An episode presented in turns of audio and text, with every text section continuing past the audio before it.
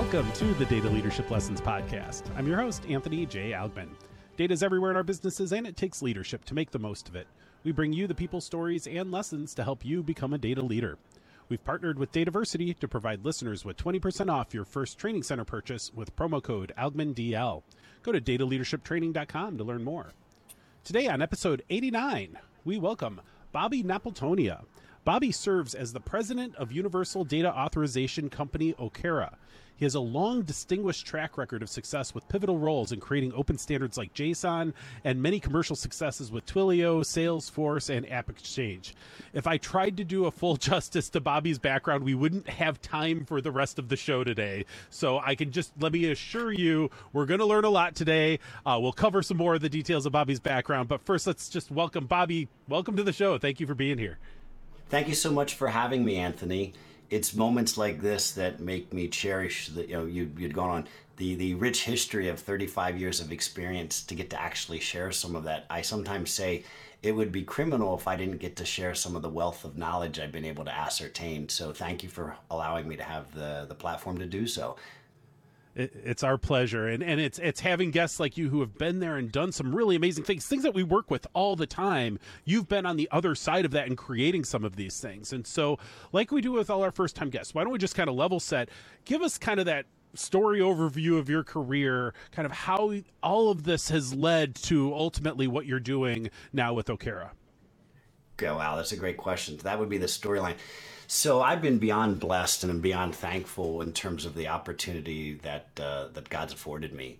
And, and I truly do mean that. So, um, in, in the 35 years, I was fortunate enough to start my career in distribution and um, it's actually still a privately held family business called D&H Distributing. They're one of the last uh, people standing. You know, the other two actually got acquired most recently by private equity, and uh, they've been around for about 100 years. So you may ask yourself, how does a 100-year-old company be in technology? It wasn't around, and what they really got was the distribution model down. And I was very fortunate that I started selling Sperry green screen terminals. So like this is really a long time ago. But the industry changed at such a pace that at an early age, I got an addiction to uh, to the learning and the knowledge. So you can imagine in distribution at the early days of the PC era, we'll call it, where everyone was putting things out, much like our conversation at the start of the show, which cable, which plug, does it work? And you know, I just go, at the end of the day, one company nailed it. Um, they're not even around anymore. RCA cables, red, yellow, and and white. Everyone knew what to do, but then you come to today. So so back to them. So distribution allowed me to see, and they had been the world's largest RCA and uh, Whirlpool distributor. So at the beginning of the industry, they had what was the, you know that big box footprint, and that's how everyone went to market. But the technology was changing so fast. It's the X80, 86, 286, 386, 4, and just that pace is, uh, if, depending on what you like. I just got addicted to it early on and uh, the rest is history. I, I, left there after seven years and joined a startup, and uh, we uh, we created. We're actually the fastest growing company in the world for the first half of the 90s. We grew from 30 million to a billion five. This is pre-internet. We actually shipped product, called an ASP of $99. So you can imagine. And we were the third company after Intel and Microsoft to reach 100 million users. So think about that. And we created audio for the PC industry. You and I would not be having this if Creative Labs never existed to the quality of that we have. And that created multimedia and we made animation. And that's probably where the addiction fell into what I would call love. Because if you, I was fortunate when you're at the winner and the leader, you learn a thing, and you actually learn probably more than you do from from uh, from the other side of the coin. And post that, uh, I just kept on the startup trail, followed our COO in the late 90s to the internet, which is kind of hard to believe. And here we are talking about it today. We'll get to the data. And nothing was really happening online then. It was really communities. But, but there's an important factor that we're going to come here, which comes back to data leadership. The only reason the internet took off was because we trusted the things that would we get on it, right? My first report in 1980 something, I still have the five and a quarter floppy. We trusted it was better than the Dewey Decimal System. And when you think about that, uh, it's probably more important today than ever before, especially for the topic around data. But but real quickly back to the career. So we spent time in the community space, and it was too early. Pipes weren't fat enough, and it was really about how folks could do collaboration uh, on the web. And so uh, OpenText was a big investor in us, and they really wanted the communication layer so they could plug it into their product so that people could really collaborate. And think about this: this is 2000 and they could actually use software and communicate online collaboratively, like we're doing today and, and COVID doing Zoom. But um, we shut the company down. They took the assets and we started a company called State Software because this is when the web was inanimate. And our whole goal was if we could make it, because chat was just a communication pipeline. And our whole goal was if we could make a way that apps could actually look like communication tools. And that's where we created uh, JSON. And so, uh, unfortunately, 2001 hit. You don't have to tell you, it's far worse than where we are today. And so we uh, couldn't get funding. We thought we were going to sell it to three companies, and in the end, BEA took a pass. So we open sourced it, and today it runs on about 99% of the websites around the world.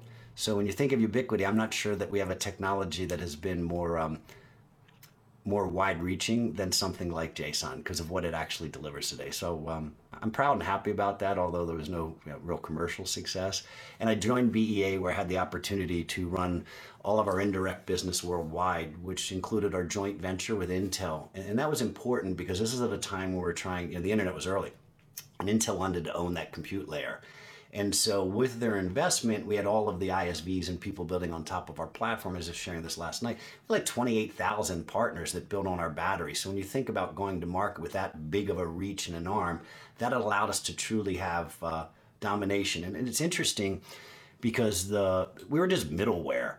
And, and I'm going to bring that word back because yesterday I was presenting to someone that would be our age and uh, first thing that he said to me was, "This sounds like middleware. What what you guys do?" And I go, "Well, why is that?" And he goes, "Well, you want to put this trust layer across the entire internet, and what you want to be able to do is make sure the data is trusted. And it's not that it's right data or wrong data, but that the people who get it is trusted. And if you think about middleware."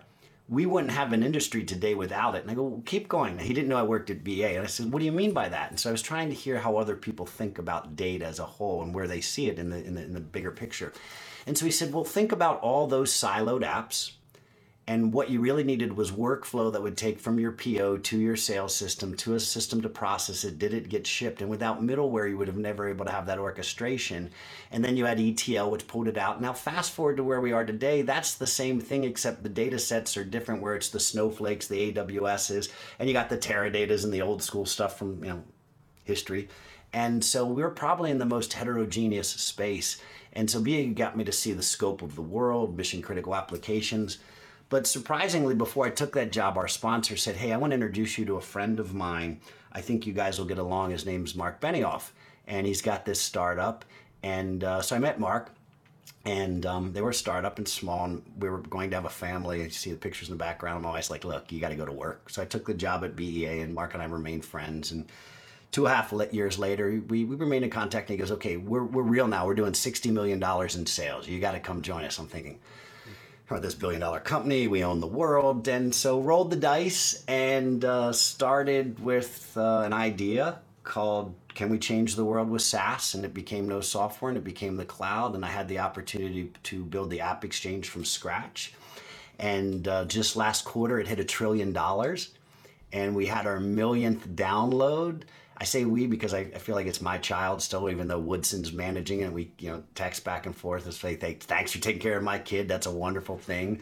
And, but probably what gives me the most reward, to, to be honest, Anthony, and I just had one of these a month ago and then about four months ago.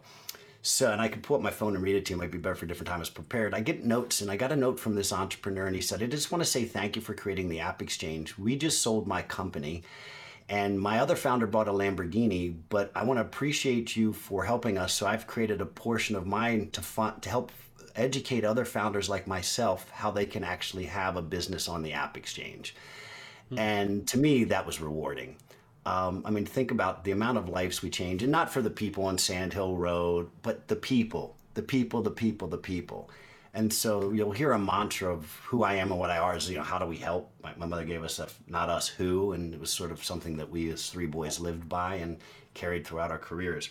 So I joined Marc. I spent a four years at uh, at Salesforce. We grew to from uh, 60 million to a billion four. A familiar story in which uh, a great portion of the business, and I, I would argue we may have created the greatest moat this industry has seen. And and I say that because let's think who's not replicated. A bunch of small companies. Has Microsoft? No. Has Oracle? No. Has SAP? No. Has Apple? Kinda, but for consumers. Has Google? No.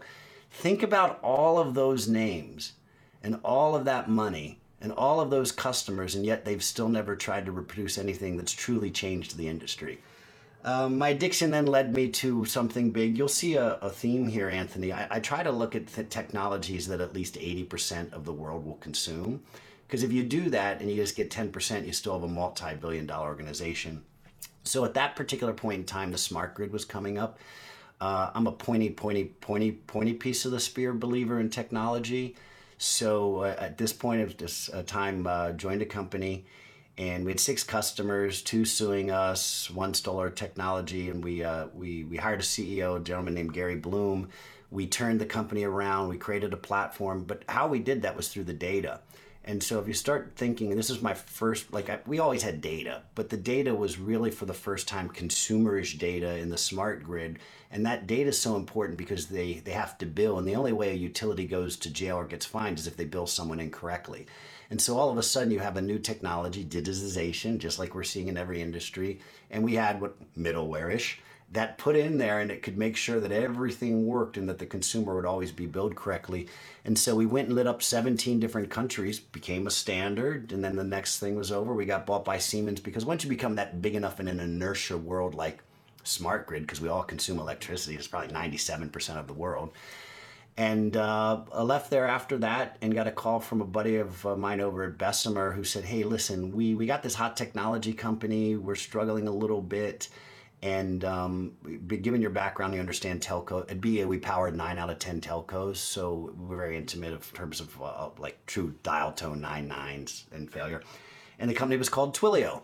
And so um, I joined Jeff and uh, spent about uh, just under 18 months there uh, surprisingly, myself, a CMO and a CPO, all left simultaneously. I think it was just the timing for everyone. But the part I'm, I'm, I'm very um, proud of, and I'll, I'll say I pull this out every now and then, is uh, just is happening because it was out yesterday. This this is actually after six months being there. This is the billion dollar business model plan where um, it takes me a while to ascertain what things work. But this was the entire flow of, uh, of the model, and I'm very. I just, my, people always say, "Oh, don't keep bending it. Get it full. Get it uh, uh, picture frame. I go, there's no big, and I get to pull it out, and it gets me some smiles every now and then. So um, uh, I spent that, that much time at Twilio. We figured out the business model. If you think about that, we really created how APIs sell today, how to charge, how to price for them. You know, we could backtrack into uh, Salesforce. We created all those words and jobs you see today, CAC, LTV. That, that all came out of our, our, our, our, our world. And so I love that we get to set the precedent because if you set the table, you can invite everyone to come, and then it's just a jump ball and let the customers decide who and what they want. So, um, uh, post Twilio, I then went and spent some time in uh, transportation and shipping, trying to learn that you know, macro big industry. If you look at the supply chains today, they're pretty messed up. Um, that industry is not ready to be digitized because it's so deep in what I would consider, um, I can't use the word on air, but there's a lot of um, under the table um, uh, stuff that goes on that you would just go, ah, now I see why our supply chains are like that. And it's just because it's fragmented and pushed down so much throughout uh, the entire industry. Um, and then just before I joined Okera, we had sold our last company as COVID came on board. It was probably the right thing to do. And I, my, my goal was to figure out like what's next. And so uh, my daughter, I have a daughter, she's 16 now, and we went to Disneyland. And I spent about six months searching for what to do just because I'd like to figure out something fun by the way, I don't not do anything. During my time off, I teach a class at the NASDAQ Entrepreneurial Center, and I try to adopt one female founding CEO a year, first timer. And I usually try to pick a topic that's near and dear to me since I said I have a kid. Uh, the two that I'm actively involved with one is um, re- reimagining the transportation system, the largest in America, a company called Zum. And if you know people say education's about access, well, access isn't about reading; it's how do you get there. And so we're overhauling and electrifying the entire transportation system for students, and it's going extremely well. We're, we're, we're just killing it. And then another one that um, have to be honest, I'm a little disheartened of the uptake. So Catherine is the CEO of uh, Neolth, which is a mental health for children. And if you think about the most fragile thing we have going on today, and look at Texas, look anywhere, the kids need help post COVID and just in general. And so we have a platform. We just won a big grant from Salesforce, coincidentally, and, and to, to, to, to feature how we're going out there. But our whole goal is if we can't get the kids ready for tomorrow, which is what we do, then our industry is not going to be there. And then the third thing I do is I spend a lot of time with women. So I'm a part of um, Upward Men, which is part of Upward Women, and our whole goal is for the advancement of women into executive positions because people promote from who they want, and it's just a fact of how it goes. And so if you want systemic change, it needs to start at the top. And so that all ties together having had a strong mother. So my daughter and I were walking, we're sitting and standing in a line at Disneyland, and I said, "So these are the three opportunities I'm thinking about. Um, what do you think?" I said, "The really big problems in the world. The first is energy."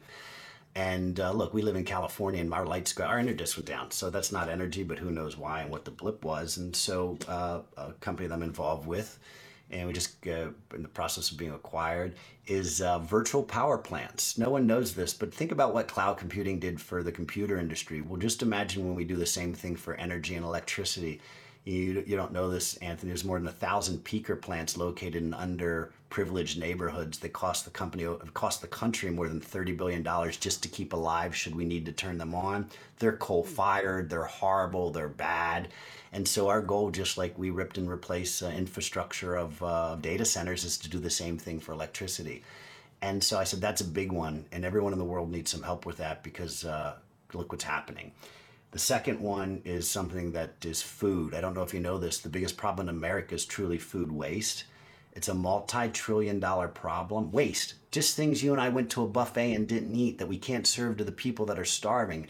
So I have a friend at work, so Jessica, over at Impossible Foods, and so um, I'll let her tackle that problem. It's not something that's germane to me. And then the third one was all of that can truly uh, be addressed with data because data doesn't lie if it's clean you might have dirty data.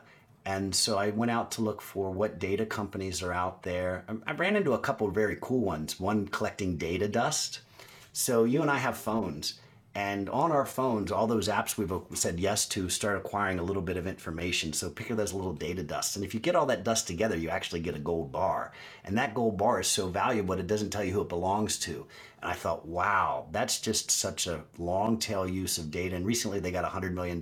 So I'm, I'm happy for, uh, for him, and I hope they go and kill it but it didn't really scratch the itch of the trust layer. And you'll go back to you know something that I think that's important for us. And, and I say that because we really wouldn't have the internet without trust. Do you agree or disagree with me? Uh, I would agree. I would agree with that. And who do you think was the first company that established uh, trust on the internet? I have no idea. I, I would no argue idea. it's eBay. Huh. And here's why. So think about this. The internet was just a place to get information, but you and I as humans, we want to trade, we want to barter goods for food, fruits and apples for pelts and furs, and all they did was allow us to go and say Pez dispensers for whatever. And no one wanted to do it until you said, but I liked it and he liked it and she liked it and Anthony's a good person and you can trust him and all of a sudden you had an economy of trust occur. And then we tried to make the internet useful for trust to that next layer, which is transactions. And at first, we all thought, and this was in the early 2000s, that it was dying because the card abandonment and it was a bad experience. It really came down to no one trusted putting your credit card in there until we saw the VeriSign, the McAfee's. Again, data, trust, and, and the, the transaction. And so all of a sudden, you had a big boom that e commerce started taking off. And we didn't have an innovation of trust on the internet until this guy got online and said, Hey, my name is, I forget his name, but we'll go, My name is Bobby Napiltonia of 555 1212 is my social security number. And if you get breached, I'll pay for you. They sold for $7 billion to Symantec, and every day you can see an infomercial. So it's so bad, the lack of trust, that you have companies coming to do it. Thank God we have Europe coming down with GDPR mm-hmm. because they know that we, we, most people that come into look, there's seatbelt laws because we're we need help right? There's drinking laws of quality of water because we need help. There's internet laws because we as just people need this help. And so you go on to that trust and you say, okay, so if LifeLock was the last one, I would argue that it uh, happened to be in the room at Salesforce. Uh, maybe it was there six months and we had our first outage. And I thought, oh my God, eight hours. We're going out of business. Why did I take this job? My wife was right. Holy hell. And Marc made us all break up into groups. And the next morning we created all green dots and which is trust.salesforce.com. We redefine trust for the enterprise as being about four things SRAS, security, reliability, availability, scalability. And so we then challenged Microsoft, Oracle, SAP, and all the big companies do it too. To this day, none of them have done it. Think about that. So that's a testament to how unique we were and are and still remain to be at Salesforce. But that was the next big innovation in the enterprise. Because outside of that, let's be honest zero trust. Two words that mean nothing. So, where Okera comes in is putting in this trust layer so that the people that are supposed to see the data should, and there's other people doing it, the people that shouldn't shouldn't see it. And that's the most important thing because by, by, by nature as humans, we're curious and we want to see things and we may not know the responsibility associated with seeing those things. And so uh, here I am at a, a, company five months in, and I couldn't be more excited because of uh, who the customers are um, to be honest, I didn't believe someone could tackle such a big, hard problem. It, it, it perhaps could be one of the most difficult that I've seen in, in the world today, just because if you think about all the data sources, all the things, who can see it, it's far greater than middleware because we have, again, the most heterogeneous IT landscape we've ever seen. Shit from 30 years ago all the way to what's tomorrow. And like, it, it's never been this crazy. It's like Wild West. And so we need a governance layer to come help people and uh, recently, there was an event called Airside, and a bunch of companies spoke about the importance of trust, including the World Bank, Snowflake, some of our customers. Because at the end of the day, we're going to get to the point as consumers. I mean, think. Let me ask you one question: How many things come to your email box that you don't care about, or don't want, or never ask for? Oh, a hundred a day. Right. Is that fair to you? Did you shouldn't you just be able to tell those people stop? I mean, what if you had a button that said yeah. push this button and all of a sudden 10 million emails flooded who sent that to you and they were shut down for a week? I mean, like that's the app I want to go kill for us consumers that we just get that spam, you hit that button. Guess what? Spam would stop tomorrow. Yeah. Imagine yeah. you sit outside and your uh, UPS or your uh, mailman comes. You go, I don't want that junk mail. Keep in your car. After he got through the neighborhood, he'd be like, I can't deliver junk mail anymore. I mean, it's criminal how people, people, companies get away with treating consumers the way they do. And at the end of the day, all you and I have is our name, our identity, and our information. And no one should do things with it they shouldn't, including send me emails I don't want.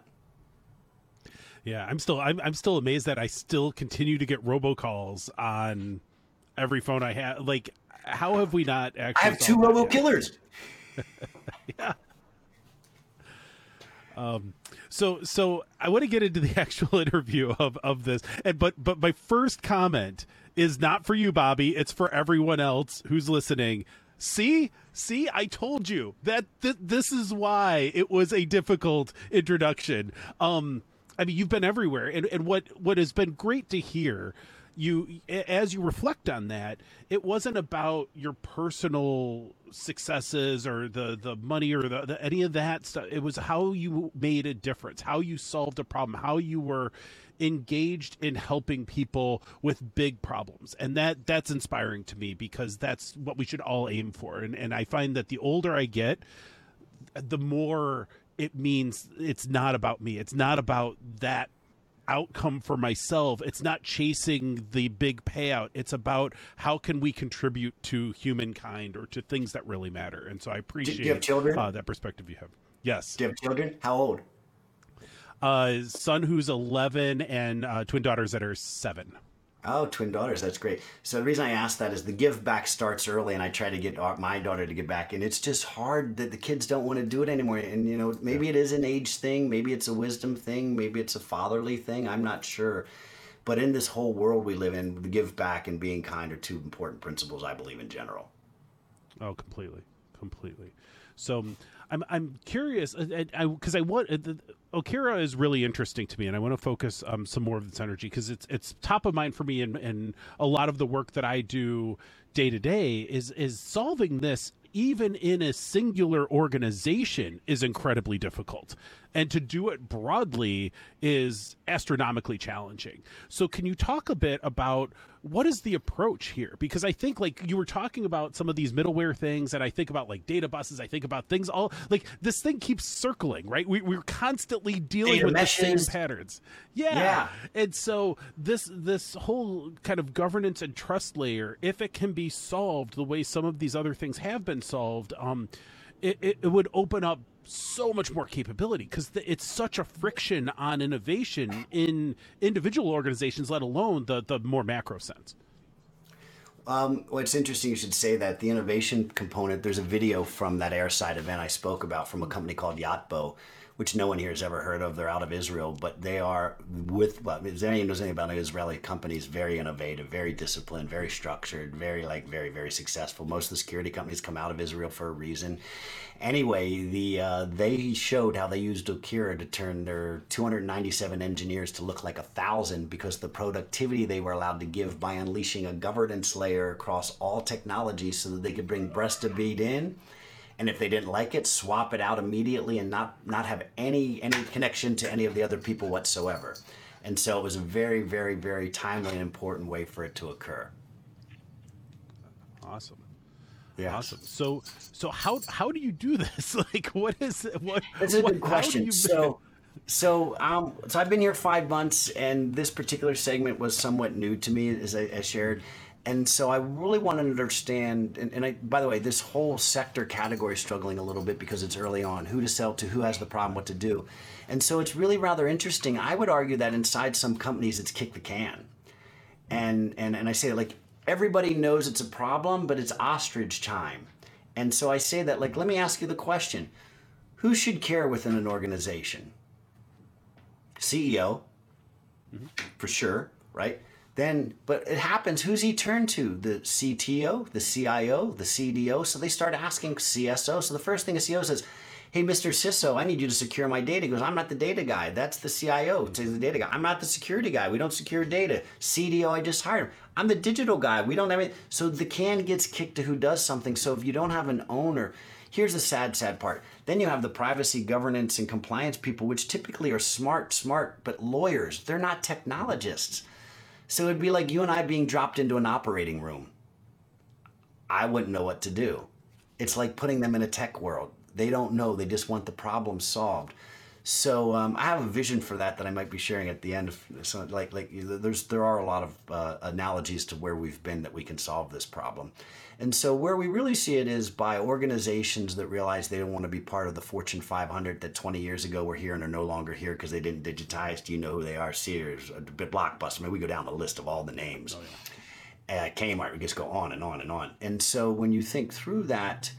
Um, what we're seeing is, and I saw this even before I joined, I saw our pipeline and I was thinking, oh my God, what are those companies calling you for? First, no data scientist is going to work there. Second, they're definitely a Fortune 500 company, but there's they're not going to make it. And you start realizing that this is the most important part of this digitization happen is the ecosystem. I got a podcast tomorrow on the importance of the ecosystem for this happening. Actually, um, I'm pretty excited about it because I don't think that we're going to get to where we need to be without. That. I mean, think about this: without Microsoft's ecosystem, would it, we have compute today where it is? No, and without some of the other ones we've seen, we wouldn't. Without Salesforce ecosystem, would we have the cloud today? No, I got into an argument with a VC recently. They, go, oh, that's bull, bull crap. And I go, well, what do you mean? He goes, well, you have companies like DocuSign. I go, okay, true story. There would be no DocuSign without Salesforce. Their first deal was in my world, and I can tell you all about it. And the next thing's history because you had to sign sales contracts. Stop. Like they didn't go out on their own and find people to sign stuff. We were the gravitational pull. And you just go down the list, and probably all but three or four of what I would consider today's cloud giants came out of ours, and that would be just probably Workday and ServiceNow.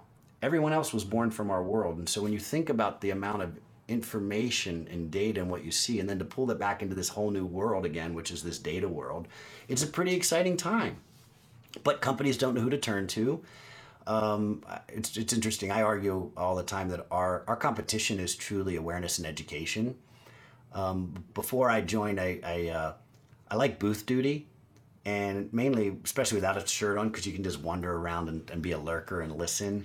And I was uh, did booth duty at reInvent. It was my first time going to a reInvent. I joke with the AWS people that the, the the ecosystem was never big enough for me to pay attention to. Of course, they didn't like. I'd say, "Look, I built a trillion dollar one. You guys don't have that yet. Stop."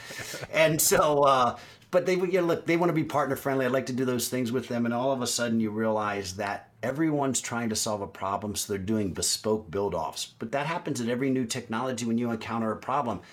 Build, buy, invest, like it's a big, big problem. And as a matter of fact, we're fortunate at Okera. One of our customers is also an investor. Capital One tried to build it, couldn't, tried to buy it, couldn't find it. So they invested in us. I mean, think about that power of importance we may actually be at a time where customers want to invest in the technology companies, as do partners. More so than venture or vulture capitalists to try to extract money out of everyone. Because at the end of the day, if you invest in your own future, you'll end up paying yourself back in spades. Mm-hmm. Well, it, it, it's something that definitely hits home with me is is there's a lot of things that we're trying to do that we're not well equipped to do on our own. Our partners are, but they may not have the full breadth of understanding of all of the intricacies of the challenges. So if we can partner together and invest in making those things happen, we get a better solution than we could come up with otherwise. And the you know product vendor company has something that they can take to market and help a bunch of other people at the same time because it's non-competitive for our, our enterprise. It's helpful for us, but then we can have it built kind of the way that we see it fitting the best. And I think that provides an important feedback loop of information to the product companies that are out there because they don't get the benefit of having to work with it all day, every day in a very complicated environment and, and in so any environment they can understand their customers. Yeah. That's probably the hardest thing that I've seen here I mean, you know where I've worked, so you've seen the infrastructures, and you can imagine what. But by the way, we didn't talk about IoT and building infrastructures. Talk about uh, we, we sold that company to Siemens coincidentally as well after we rolled up about a billion square feet of uh, of sensors and ceilings. But but that said, and that was a lot of data. Talk about data, data. Um, yeah. That said, um, it's going to be a very interesting decade because we're going to see new partnering models that we might not have seen for, from a survival perspective because of the macro environment. So I think that will be uh, somewhat interesting to see what occurs.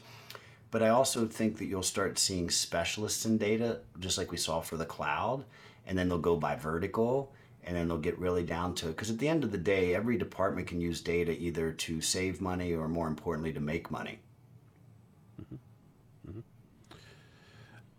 As you were talking about the that kind of kick the can thing, there's been something that has been that I've been thinking about ever since you mentioned that, and that is like our organizational structures are kind of they're broken in in a heavily data driven world because we are set up. It's like we're we're set up to handle organs in the body that is our businesses but when it comes to data we're talking about like a cardiovascular system that reaches every piece of that body. Our organizational structures are not designed to support that at all. And i think like what we were just talking about about these partnerships and, and that stuff it's literally us saying we cannot figure out how our organ organizational structure no pun intended i just realized organizational there's actually a reference to organ there. I like that. But it, it's it's also but it like we we have realized hey we are in a bind here. There's no good place to put data within that organizational structure and that's why it's always just kind of bouncing around. Some organizations don't even bother. We're like they have no chief data officer. They have they have some compliance sitting over in legal and they have some technology sitting over in it but nobody's really thinking about it from that functional perspective. And maybe this is the answer. Maybe the, the reaching out and partnering, maybe that's what gives us a, a, an avenue to actually be able to transform our organizations in the future. And you're smiling, so I wonder if this is a. I'm uh, smiling for a couple of reasons, and I took some notes here because uh, uh, I'll, I'll, tell you why. So, uh, first and foremost, change management's the hardest thing because people uh, look i was uh, sops procedures like we all need the way of life of what we do that we don't do that and when you think yeah. of the change management componentry the, the, the cloud really probably for the first time in the history of our industry allowed for people to invest in change management because you didn't spend money on hardware software support and maintenance right? Before, nine out of ten dollars went to the stuff that you got no value, and you were left for a dollar to hope someone could install it and it would work and they could train you to use it. And the cloud took we took two dollars and we gave eight back to the channel or the partners. And we said with eight eight dollars, you need to go and do change management, business call, consulting, reform their business. And so we allowed them to take that differential and invest it, and that really is what made that ecosystem grow because we showed new ways to make money to help the customer, so they would give you more of it because you allowed their businesses to grow. I see the exact same thing happening here where the change management around the data, how to do it, what to do with it, who owns it, where does it reside. Look, we haven't even talked about data governance from transborder, where does it go, a multinational, data integrity, data sovereignty. Like we're just getting started on this overall data journey. And and by the way, when you when I say that, think about this statement then. Just about 15% of the IT budget is in the cloud. We got 85% to go. What's that tell you how much data is going to be available? It's only going to exponentially grow. As a matter of fact, in the next two years, we will produce more data than we have in the history of time. Mm-hmm. Think about that. Yeah, yeah. It's it's it's terrifying how much increase we're seeing, we've been seeing, and will see, and it's growing exponentially. And so, the mechanisms by which we managed data 20 years ago are laughably out of date, but we're still, in many cases, trying to manage data the way we were five or 10 years ago. And those are not going to suffice either. And that's what's scary is that we barely implemented what we were trying to do 10 years ago now. Now we're trying to say, okay, yeah, we're going to have to do that every year now going forward at a level that we've never conceived of before. It's it's it's terrifying, I think, for, for organizations. They'd rather just ignore it. But what's what's the outcome then? You you end up one of those Fortune 500 companies that's no longer a company. Yeah, it's interesting. It's interesting what uh, how something like data can disintermediate an industry. Mm-hmm. Mm-hmm. Well, and it's not an industry; it's every industry, right? Like it's this is pervasive across all kinds of industries and, and some that you once thought i mean it's it's almost silly to even bring it up now but like not long ago we would have thought the I don't know taxi cab industry would be immune from the influence of the cloud or the internet or, or of data.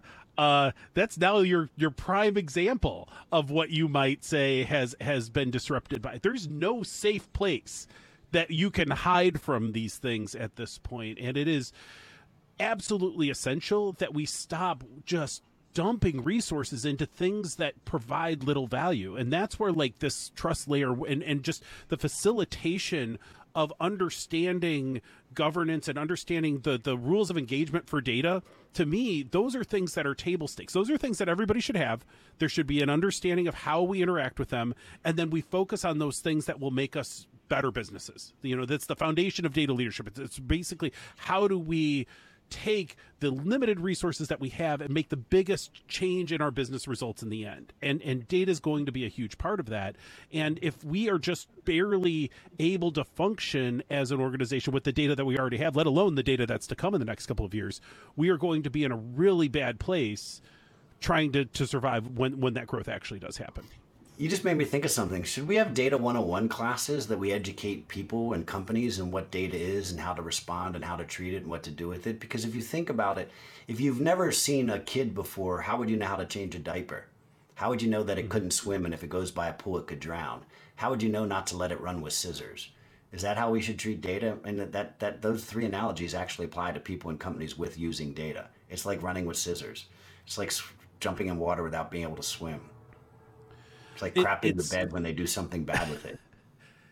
and I like your analogies because they are they are kind of basic, fundamental like needs principles here. Like it's first off, we'd love to do better, but let's not destroy ourselves from a lack of knowledge first. And then let's try to use the stuff productively because if you aren't at least aware of how to keep data from destroying you, you're not going to be able to start using data to improve a bunch of things and, and create monetary value or, or, what have you. And so I think you're right. The question, I think the strategic question is do you try to do that across the entire landscape of everyone in an organization, or are you trying to choose your spots? to say, okay, some people really need to be data literate, other people can get by for a little while. It's that question of is data literacy something that is universally important or is it selectively important? I would so, argue the former, but I don't know. I would argue it's universally important, and here's why. When you have a fire drill happen in the building when everyone went to buildings, was it important that everybody heard there was a fire drill or just the people that needed to escape the building? Right. Yeah. Everybody. And it's everybody. that. It's like it's like. Do you do you want just the people who are in charge of the floors that are supposed to like help people get out? Are those the only ones that should know about the fire drills?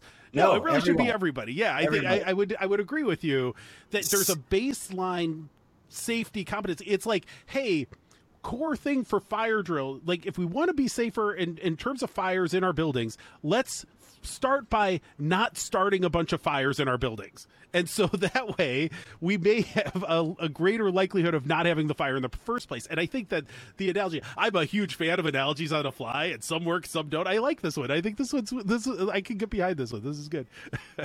Good deal. Well, I mean, there's a lot of truism to it. So we believe in democratizing data so that everyone can be a data citizen, and therefore, you know, it's up to the, the company. Think about it this way. Uh, well, years ago, I used to have to sign something when I ran sales groups that I had no side deals, no sidebar letters, none of that. It was almost like a compliance thing, actually, is what it was. Then you had to, we were publicly traded, and if you think about that, that's no different than having the governance layer. Instead of me signing, it would know that I didn't have any of that stuff because the machines would be able to say what actually transpired in any transaction. Mm-hmm. Mm-hmm. It reminds me too. There's there's it's pretty easy to create policy. It's pretty easy to say, hey, this is what you should and shouldn't do. I find it very hard to follow policy. It's very hard as an individual to understand what are all the policies? What am I supposed to be doing? Who can tell me whether or not what I'm about to do is a good idea or a bad idea. It, and it's not just simple like common sense types of stuff. It's literally like I don't know the process for this thing. I don't even know if a process exists. I can't find the policy. Is that something that you that you can help us navigate through the work that you do at Okera?